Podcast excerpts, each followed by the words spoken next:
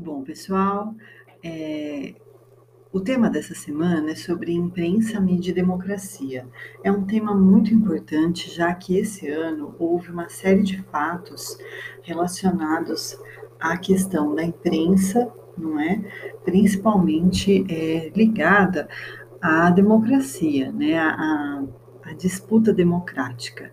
Então, é, desde 2019 há uma série de indícios, de indicadores de que aumentou o número de casos de ataques a jornalistas no Brasil. Né? Nós temos ali uma, uma pesquisa feita pela Federação de Jornalistas Brasileiros, Nacional de Jornalistas, que fala que aumentou de 2000 e, perdão, em 2019 é, mais de 50%, 54% o número de casos de jornalistas agredidos. Além disso, é, em 2020, essas agressões se intensificaram durante a pandemia e nos nove meses de mandato do Bolsonaro, quando foi feito o mesmo levantamento, né, em 2019, é, o próprio presidente foi responsável por 299 ataques diretos a jornalistas que cobriam é, Brasília. Além disso, Recentemente, houve um episódio envolvendo um jornalista em que o próprio presidente teria falado lá, ao ser questionado a respeito dos cheques é, do Queiroz em nome da Michele Bolsonaro, ele disse assim: Eu quero encher a, a sua boca de porrada.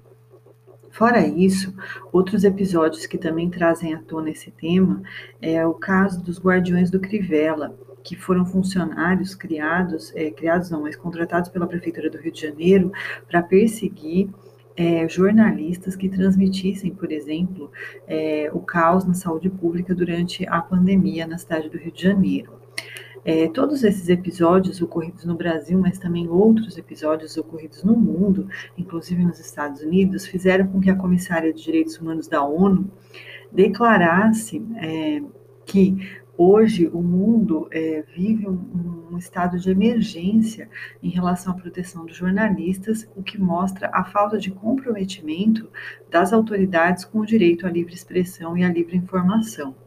Além disso, é, por outro lado, né, a pandemia também trouxe à tona a grande importância da confiança no jornalismo profissional, uma vez que o jornalismo profissional, diante de uma epidemia de desinformação que tomou as redes, e inclusive alguns discursos oficiais, é, passaram a ser, de fato, as fontes de informação mais confiáveis nesse contexto de pandemia. O fato, por exemplo, de no Brasil existir um consórcio de veículos de imprensa responsável por monitorar e divulgar de modo independente os dados da Covid Desde junho, quando o Ministério da Saúde começou a modificar a forma né, como a, os dados eram divulgados, revela então esse, a importância, por um lado, da imprensa né, e o risco também que é, é hoje existe para informação de qualidade num contexto mais amplo. Eu coloquei na coletânea para vocês é, tanto um debate que foi promovido pela USP, é, relacionando jornalismo e democracia, quanto é, aquele vídeo feito pela Universidade Federal de Santa Catarina e o próprio programa de rádio da USP, que é veiculado também no YouTube, um debate USP que é, discute essa problemática hoje no mundo, né? Se vocês quiserem complementar. E a proposta de redação, ela gira em torno da seguinte delimitação, né? É inegável o papel que as mídias têm hoje na sociedade, seja para o bem ou para o mal, nas mais variadas formas, né? Na mídia falada, escrita, televisionada, feitas por meios virtuais, elas inspiram discussões, ajudam a formar e a fortalecer um ponto de vista, informam, mas também podem ser usadas para desinformar. A mídia ela é, é essencial para a manutenção da democracia, mas isso não significa que ela não esteja também isenta de ser usada para manipulação, ainda que de forma velada, a fim de movimentar a massa crítica da sociedade para determinado caminho. Nesse contexto, questiona-se, então, qual é o papel real da mídia na sociedade? Até que ponto a mídia deve atuar e quais são os limites que a mídia deve ter num Estado verdadeiramente democrático? Ela merece ser demonizada ou ela deve ser vista como um instrumento essencial para a manutenção do Estado democrático de direito, mesmo com todas as falhas desse Estado de direito? A partir dessas perguntas, então, é necessário que você responda à questão: qual é o papel da mídia numa sociedade democrática? Eu fiz aqui uma sugestão de estrutura para vocês, a partir exatamente do confronto, né? Primeiro, uma contextualização, talvez histórica do tema, né? Um recorte pode ser histórico, pode ser também literário, cinematográfico, é, com uma cena de filme ou de livro que se relacione ao poder da imprensa e que mostre é, uma conexão também com a relevância desse tema hoje, né, diante de uma situação em que há uma série de ataques a jornalistas e à imprensa tradicional, colocando em risco aí uma das instituições que são consideradas os pilares do, do Estado democrático de direito.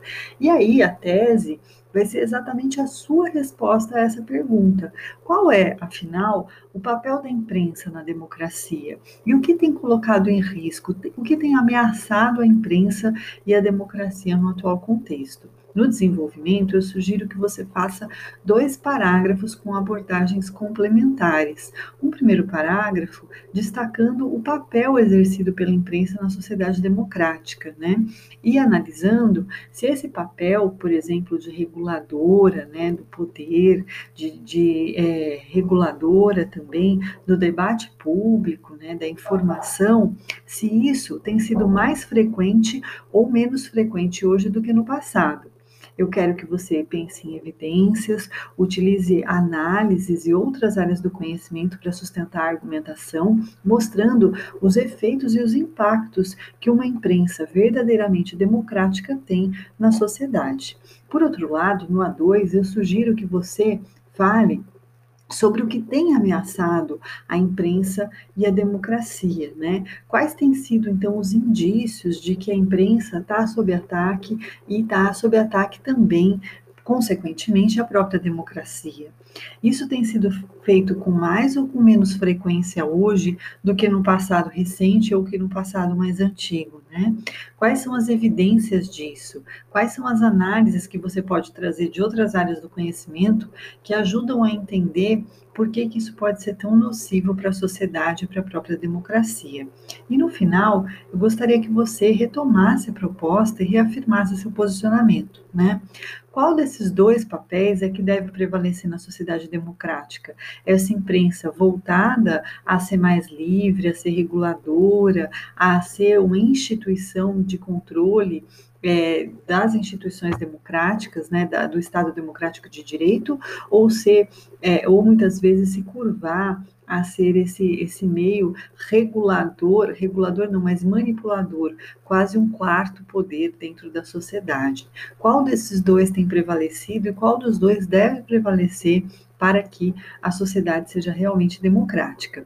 E no final, você pode retomar aquela, aquele seu recurso de contextualização inicial. Por exemplo, se você começou falando do papel histórico que a imprensa teve no mundo, você pode terminar falando se esse legado ainda está vivo, se esse legado precisa ser restaurado.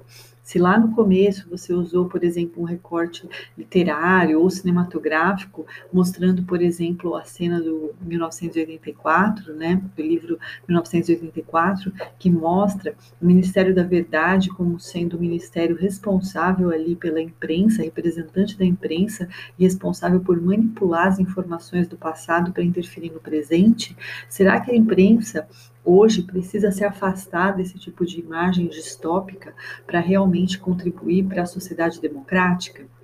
Então aí você fecha com chave de ouro, retomando aí essa cena inicial, tudo bem? Algumas indicações culturais que daria para você usar são o filme The Post, A Guerra Secreta, que é muito bom.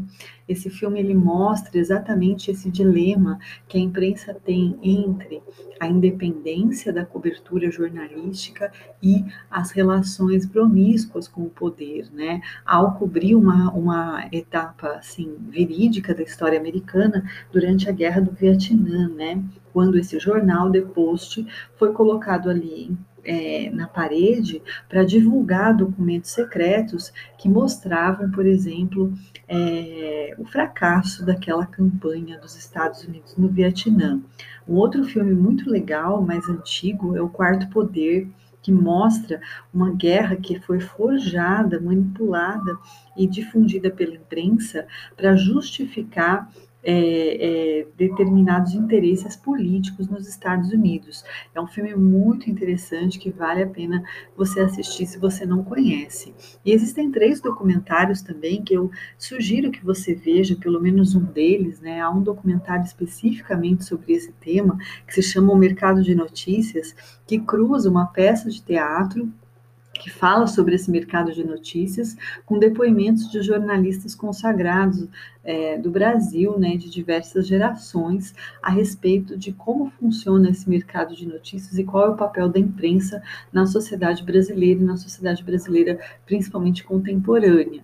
Existe um, dois, existem dois documentários também estrangeiros que são interessantes porque eles vão voltar-se mais para a questão da imprensa e da, do papel das novas mídias nesse processo. Um deles é o famoso documentário Dilema das Redes, que eu assisti com alguns de vocês já esse ano, né? A gente debateu um pouco a respeito dele, e ele mostra não só a questão da imprensa, mas ele mostra o quanto as redes sociais têm interferido na construção do imaginário, da opinião opinião, e, na, nas, e isso, de algum modo, também, direto ou indiretamente, nas relações sociais e políticas que permeia o nosso cotidiano. E há um documentário ainda melhor para falar desse tema, que se chama Driblando a Democracia como Trump venceu as eleições, que trata das últimas eleições norte-americanas, não desse ano, de quatro anos atrás, né? Em que a manipulação do uso dos dados dos usuários, das notícias, a disseminação descontrolada, né, de desinformação, de fake news, é, acabou levando a uma manipulação clara dos resultados das eleições nos Estados Unidos. É um documentário muito bom, vale a pena assistir. É, quando a gente pensa no papel da imprensa, né, então eu separei para vocês pensarem né, em três aspectos que eu acho importantes: o papel da imprensa, o que tem ameaçado né, a imprensa e a democracia, e alguns autores que ajudam a entender. Quando a gente pensa no papel da imprensa, a imprensa ela é extremamente importante para fortalecer o tecido social e manter viva a democracia. Por que ela faz isso? Porque a imprensa, como instituição, ela promove um espaço para o debate público. Se, no princípio, a imprensa e esse espaço do debate público era restrito né, a uma pequena elite letrada que tinha acesso a esses espaços, seja na Ágora grega, seja no Brasil ali, ainda império, né, quando a imprensa surge, Hoje, ela é um, uma forma, sim, ela é um veículo, né, um instrumento que ajuda a manter viva essa democracia, trazendo para o espaço público o debate sobre temas relevantes que dizem respeito à vida social, à vida econômica, à vida política. E exatamente por isso ela é considerada uma âncora do Estado democrático de direito. Se a imprensa não faz exatamente essa mediação entre aquilo que se discute nos âmbitos de maior de poder, né, para a vida social, se isso não vem para o debate público, para a rua, para as discussões cotidianas, esse Estado passa a não ser regulado, né? ele passa a não ter essa âncora que ajuda de fato a estabelecer essa ponte, essa mediação. Um segundo ponto importante é o papel da imprensa na democratização do acesso à informação e na democratização também da participação social no debate em torno da agenda pública, né, daqueles temas que dizem respeito aos interesses da sociedade como um todo e não só de alguns grupos de poder, de alguns núcleos de poder, né? Então, dentro de um Estado democrático de direito, a agenda pública, ou seja, os temas de interesse público, não podem se restringir só aos partícipes desses núcleos de poder. Né? Isso tem que ser também retirado dessas pessoas e trazido também para a sociedade. E quem promove essa passagem, essa mediação, é exatamente a imprensa. Né? Aí vem também um terceiro ponto que é importante, né? Uma vez que a imprensa fortalece o tecido social e a democracia, a dar voz, não é, e dá escuta para vários grupos é, da sociedade, não só para os grupos que pertencem aos núcleos de poder, ela também ajuda a equilibrar o debate público, ou seja, ela ajuda ao, a, a, manter no espaço público é, vozes diferentes, né? Uma polifonia que é responsável aí por regular é, o Estado democrático. Né? Pelo menos deveria ser esse o papel da imprensa, né? Ouvir mais de uma voz, ouvir mais de um núcleo, ouvir mais de um lado dos diferentes temas que circulam na sociedade. E finalmente, também servir como um espaço de difusão de informação regulado por um método de tratamento da informação, por um método, por um, um método profissional, né? Por exemplo, a profissão de jornalista, né? O jornalismo, ele tem um método do tratamento da informação em busca da verdade, e além disso, a imprensa numa sociedade democrática, ela é sujeita à identificação de autoria, de responsabilização civil. Então, a imprensa profissional, por exemplo, né, ela tem um, um CNPJ, existe um corpo editorial, existem matérias que são assinadas, né? Não são textos apócrifos como circulam, por exemplo, nas mídias sociais, né? É, você caso haja ali uma ofensa, caso haja alguma destruição de reputação, por exemplo, há mecanismos de você identificar a autoria e responsabilizar civilmente aquele que divulgou essas mensagens falsas. Então, Nesse processo, a imprensa ela exerceria uma função dentro da sociedade que ela é livre, ela é democrática, mas ela também está sujeita ali, então, a essas limitações do próprio Estado democrático de direito. E isso também é importante para que a imprensa não atue ali também de um modo autoritário, de um modo manipulador, fazendo, é, agindo com desmandos, né, a, a, em nome de interesses ocultos, sem que haja uma contrapartida. Né? Esse seria o papel da imprensa no mundo ideal da sociedade democrática. No entanto, há uma série de ameaças que a imprensa vem sofrendo e que também é, se configuram, por conseguinte, ameaças à própria democracia, à própria institucionalização né, da democracia. O primeiro deles é a ausência de uma cultura democrática. A imprensa, como instituição democrática, precisa de uma cultura, de um caldo de cultura democrático que a sustente nesse patamar. Entretanto, o Brasil tem uma história de controle da imprensa, de controle da informação, que vem ali de uma larga experiência de autoritarismo no Brasil.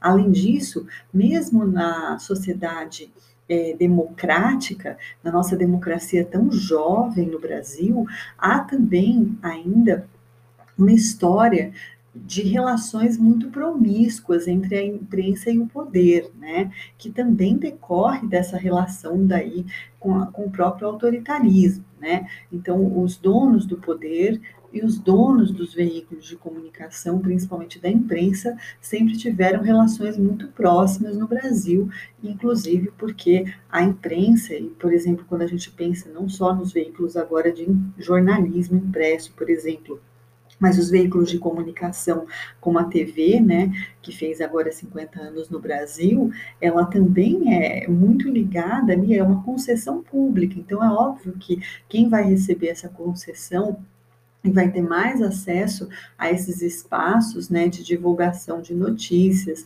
de circulação de informações, são aqueles mais próximos do poder. Né? Isso é muito próximo daquilo que o próprio livro 1984 revela, né?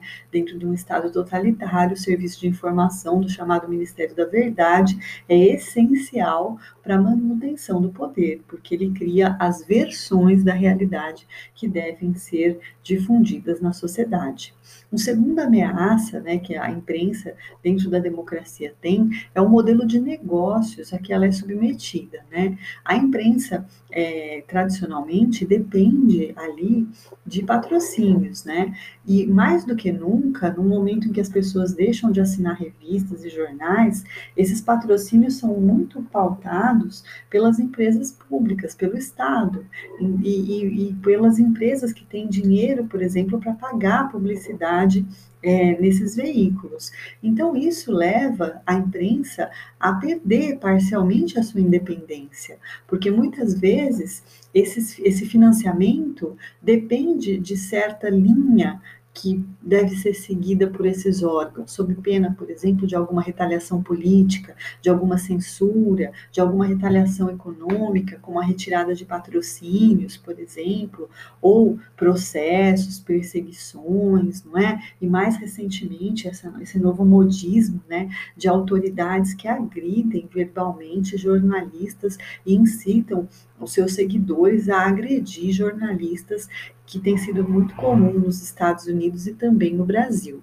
Um terceiro ponto é que nesse novo modelo de negócios que está sendo muito pressionado pelas novas tecnologias, há uma grande competição né, dessa imprensa profissional, regulada, sujeita aí à responsabilização civil, com espaços informais de difusão de informação, né? Esses espaços informais, principalmente nas redes sociais, são desprovidos de meios de checagem, muitas vezes têm textos apócrifos ou de autoria desconhecida ou duvidosa.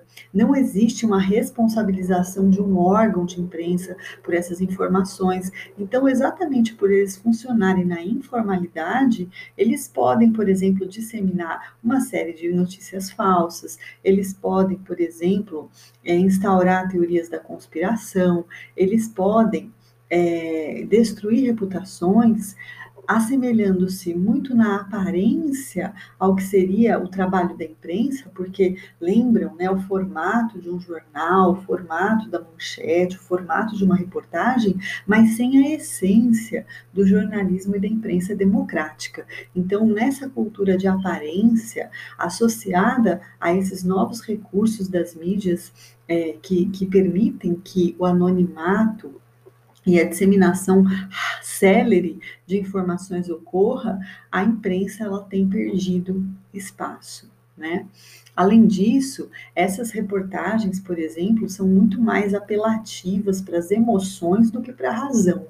Se o trabalho de imprensa precisa ser regulado por um método racional de tratamento da informação, que é regulado pela responsabilidade social e civil daquela pessoa que assina a matéria, do órgão que difunde a matéria, nesses espaços de disseminação informal de, de notícias, né, principalmente de fake news e de teorias da conspiração, você não tem nenhum compromisso, nem ético nem racional. Então há um apelo desenfreado a emoções e, sobretudo, a emoções como ressentimento, como ódio, como medo, utilizando-se aí algumas técnicas psicológicas que ajudam ali a disseminar é, na, na, pessoa, no espectador, na pessoa que recebe essas informações, uma adesão cega àquilo, né? A falta de questionamento a respeito disso. Não é, dessas notícias, desses é, arrombos que são difundidos rapidamente pelos novos espaços, né? Além disso, é, outro fator que coloca em risco hoje a imprensa são as práticas intencionais por parte de autoridades de sabotagem à imprensa, a fim de descredibilizar o trabalho dos jornalistas, né? Então, por exemplo, um fator que é apontado pelos especialistas é uma tática muito utilizada pelo atual presidente brasileiro de, por exemplo, disseminar um furo de jornalismo e quando a imprensa divulga esse furo, no dia seguinte o próprio chefe do executivo desmente, fala não foi isso que eu disse, não foi exatamente isso que aconteceu, exatamente para colocar em dúvida aquilo, o trabalho que a imprensa faz. Né? Ou muitas vezes a restrição do acesso ou a dificuldade do próprio trabalho dos jornalistas, né? O presidente norte-americano, por exemplo, passou o mandato inteiro é, proibindo a entrada de determinados jornalistas nas coletivas de imprensa. O presidente brasileiro, por exemplo, durante a pandemia, ele deixava os jornalistas num espaço tomando chuva e deixava fazia questão de colocar uma corda para deixar os jornalistas bem longe tomando chuva para serem hostilizados pelos seus apoiadores. Quando ele saía ali para aquele cercadinho que tem os apoiadores deles, isso não é uma, um factoide, né? Qualquer vídeo na internet, até alguns materiais que eu pus na coletânea, é, dão conta de mostrar isso. Então, essas práticas intencionais de sabotagem ajudam a descredibilizar o trabalho dos jornalistas e incitam também um ódio à imprensa. Então, outro ponto que é apontado também como uma ameaça à imprensa e à democracia é a ascensão desses líderes populistas que elegem a imprensa e o jornalismo profissional como inimigos comuns, como inimigos a serem combatidos pelos seus seguidores, né? Eles passam a se comunicar diretamente com os seguidores, usando principalmente redes sociais, é, que são privadas né, desse controle social, não acontece no espaço público, normalmente existem aí grupos de WhatsApp, redes né, de seguidores que são usados como veículos de informação sem seguir essas regras né, de controle social, de ética, de racionalidade, e a imprensa é cada vez mais hostilizada e descreditada. Além disso, falta também no Brasil uma educação midiática, capaz de instrumentalizar as pessoas para diferenciar o que é um dado, o que é uma informação, o que é uma opinião, a identificar, por exemplo, a credibilidade do tipo de informação que a pessoa acessa. Então, isso é apontado como um fator muito problemático no Brasil, a falta dessa educação midiática. Além disso, um outro fator que esses documentários que eu recomendei a vocês é, comentam é a competição desigual que os veículos de imprensa tradicionais ou imprensa profissional têm com os mecanismos usados pelos algoritmos nas redes, né? Hoje os algoritmos eles utilizam técnicas de retenção de informação baseadas em estudos psicológicos, neurológicos, que permitem ampliar a coleta e o processamento de dados dos usuários, né? Do que o usuário gosta, do que ele não gosta, do que ele curte, do que ele não curte, a fim de produzir conteúdos personalizados. E esses conteúdos personalizados, eles vão retroalimentando o viés é, de confirmação da pessoa. Eles vão reafirmando as emoções da pessoa, vão reafirmando é, emoções principalmente negativas quando dizem respeito a opositores, né, como ressentimento, ódio, medo, e emoções positivas em relação aos seus apoiadores, né? Desse modo, a massa crítica da sociedade acaba sendo capturada, sequestrada por emoções. Então, a racionalidade dá lugar à emoção. E as emoções que prevalecem nesse ambiente normalmente são emoções extremamente danosas para o tecido social, porque elas se baseiam na cisão, no ódio, na, na, na criação de inimigos, no ressentimento, que mantém no poder esses líderes populistas. Outro fator bastante importante é o fato de o Brasil ter um caldo de cultura baseado numa construção de infantilização da sociedade brasileira. Né? É uma sociedade que tem uma história de infantilização né, que remete ao período colonial e que foi responsável por é, sustentar ao longo da história a procura sempre de figuras paternalistas, né, e a um pensamento simplista, a um pensamento que busca soluções fáceis, respostas prontas e certezas para problemas complexos. Então, esse caldo de cultura acaba sendo responsável por sustentar uma prática autoritária, porque o autoritarismo é que vive de certezas, o autoritarismo é que vive de líderes que são paternalistas e que exploram ali um único caminho, um único pensamento, um único viés, e não o diálogo, o senso crítico, o espaço do outro, né? Então, a falta de uma estruturação de um pensamento mais complexo e mais crítico acaba é, é, perpetuando essa visão infantilizada da realidade, né? De que tudo é simples, de que existe o bem contra o mal, né? Essas visões bastante maniqueístas, né? Se você usa máscara, você está do lado desse, se você não usa, está do lado daquele, se você tomar vacina, você é isso, se você não tomar, você é aquilo, e aí o pensamento crítico ele vai sendo esvaziado. E o último aspecto é que todos esses fatores, eles acabam servindo para implodir a instituição central da democracia, né? Você esvazia o espaço então de debate da esfera pública, os jornalistas começam a se sentir amedrontados, se autocensuram, né? Exatamente por serem muito ameaçados ou sofrerem agressões e perseguições e a verdade dos fatos e o método jornalístico passam a ser considerados Bom, pessoal, agora eu vou falar de alguns autores que você pode usar para falar desses temas relacionados à imprensa, né? Um dos autores mais interessantes é o próprio Immanuel Kant, é, e a tese dele é a respeito do esclarecimento. O Kant afirma que não há esclarecimento sem a saída da minoridade, ou seja, para haver esclarecimento é preciso que os seres humanos sejam levados a, a, se livrar né, da direção de um líder, da direção de um, de um de alguém que tenha mais poder e controle sobre aquilo que pensam e fazem.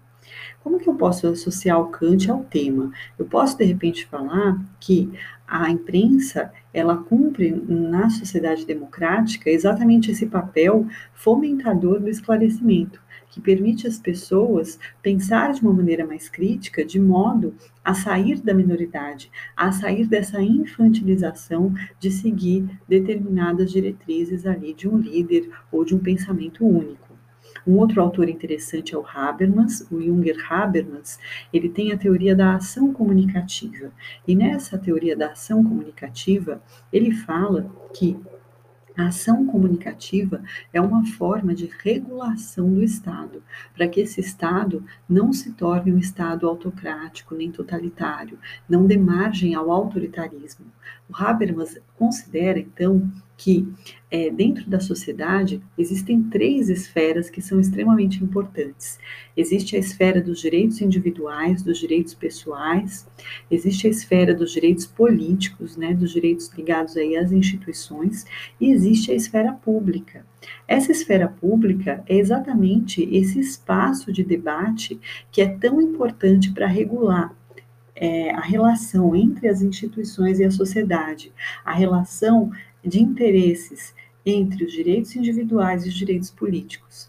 Para que essa esfera pública exista, é necessário que exista uma imprensa livre, porque essa imprensa livre é a que vai fomentar a existência dessa esfera pública, desse debate público a respeito de todos os temas que dizem respeito ao nosso cotidiano. Um terceiro autor que eu acho muito interessante também, ele é também contemporâneo, né, e é um estudioso da área da comunicação, é o Marshall McLuhan, um pesquisador canadense que tem uma tese segundo a qual o meio é a mensagem. Então, McLuhan, ao estudar os meios de comunicação, ele começou a perceber que o conteúdo daquilo que é veiculado, por exemplo, na TV, no cinema, no rádio, é, não é o mais importante. O mais importante, o que comunica de fato, a mensagem, é o meio usado. O meio determina o modo como as pessoas vão se comportar e os impactos que isso vai ter na esfera pública. E ele separa dois tipos de meio: os meios que ele considera quentes e os meios frios. Os meios quentes seriam aqueles meios como a televisão, rádio, cinema, que é, não, não oferecem um espaço de interação verdadeira para o espectador. O espectador ele é só um espectador de fato, ele só vê ou só ouve. São meios de grande alcance de massa e são responsáveis por criar um imaginário e uniformizar os comportamentos ali no âmbito público. Né? Então, se a gente pensar que a TV fez 50 anos no Brasil, e esses 50 anos não é das novelas, por exemplo, né, que são veiculadas pela televisão, ela, ela forja um imaginário, um padrão de comportamento, um padrão estético. Esses meios são os meios quentes, né, que eles atingem a massa, eles uniformizam, eles geram mudanças externas que são muito claras. O McLuhan, no entanto, também cita um meio frio, que é aquele meio que fica submerso, que as pessoas não percebem tanto na esfera pública, ele é um, são meios normalmente de maior interação. Então ele cita, por exemplo, o telefone, né? Ele, você tem uma interação, você fala alô, né? Você responde, você também é ouvido, né? Ou supostamente ouvido são meios mais fragmentados e individualizados, né? Só que esses meios, segundo ele, eles também são meios que geram mudanças, mas essas mudanças elas não são a princípio notadas na esfera pública, né? Por quê? Porque eles capturam você é, de maneira fragmentada, individualizada. Eles vão te transformando por dentro, sem que a esfera pública note isso no primeiro momento. Por que, que é tão importante pensar numa clã hoje? Porque hoje em dia a internet ela tem se mostrado muito parecida com a descrição que ele faz dos meios frios. Enquanto a imprensa profissional tradicional opera ali no espaço público, nesses meios quentes como os jornais, a televisão, o rádio, a internet, ela funciona nessa obscuridade, né? Ela vai fragmentar a atenção. Então, por exemplo, de acordo com a coleta de dados numa rede social, eu tenho ali a publicidade, eu tenho informações que são direcionadas para mim, né, de uma maneira individualizada. Essas informações vão de algum modo capturar minha atenção, direcionar as minhas reações, as minhas emoções e toda essa transformação que acontece acontece no âmbito privado. As pessoas não sabem que eu estou sendo de algum modo transformada por esse meio né? E quando notam, já é tarde demais. Essas pessoas já estão completamente capturadas, ou por teorias da conspiração, ou por determinados fanatismos que são difundidos por esses meios frios.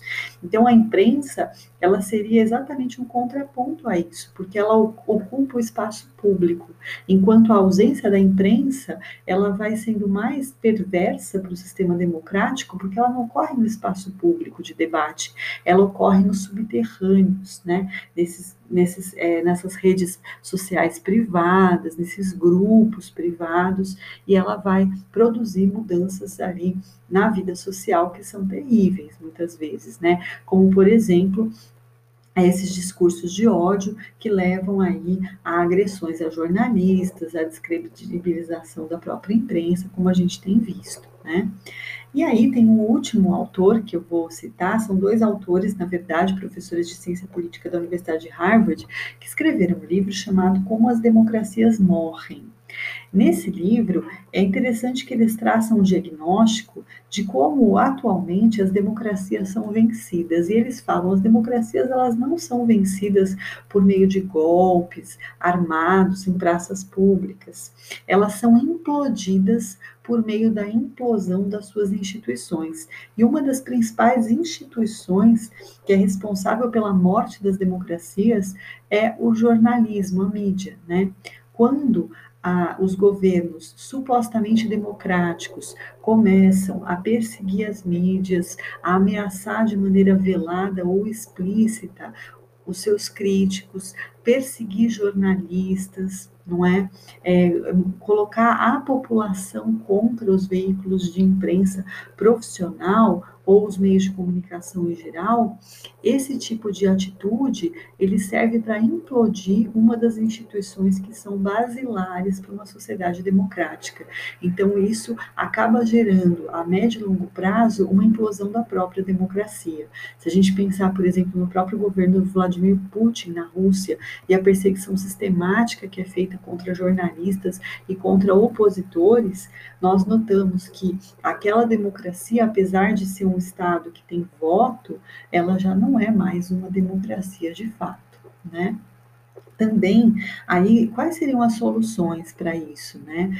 como é uma imprensa democrática de fato, né? A imprensa democrática é aquela que tem transparência, em relação, por exemplo, à, forma como ocorrem os financiamentos, quem financia, de onde vem o dinheiro, até que ponto aquele órgão de imprensa é financiado pelo Estado, até que ponto ele é financiado por empresas privadas e tem que atender esses interesses privados, até que ponto esse financiamento ocorre nos setores que têm tendências muito diferentes para gerar um equilíbrio, né?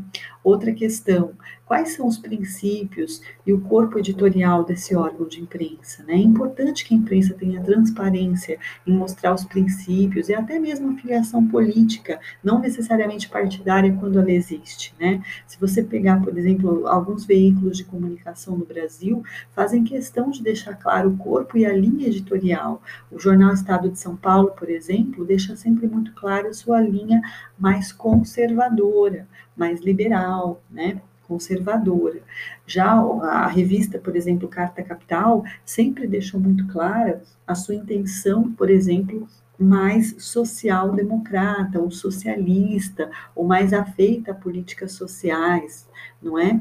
Então, esse tipo de, de exposição é extremamente importante para que haja um filtro por parte de quem lê, né, de saber o que esperar daquele veículo de comunicação. E se o, o, veículo de comunicação opta por uma linha ou por um princípio editorial de fato em que haja equilíbrio entre diferentes posicionamentos, ele deve se manter firme é, e coerente com isso. Então é importante que ele tenha esse princípio e esse corpo editorial claro.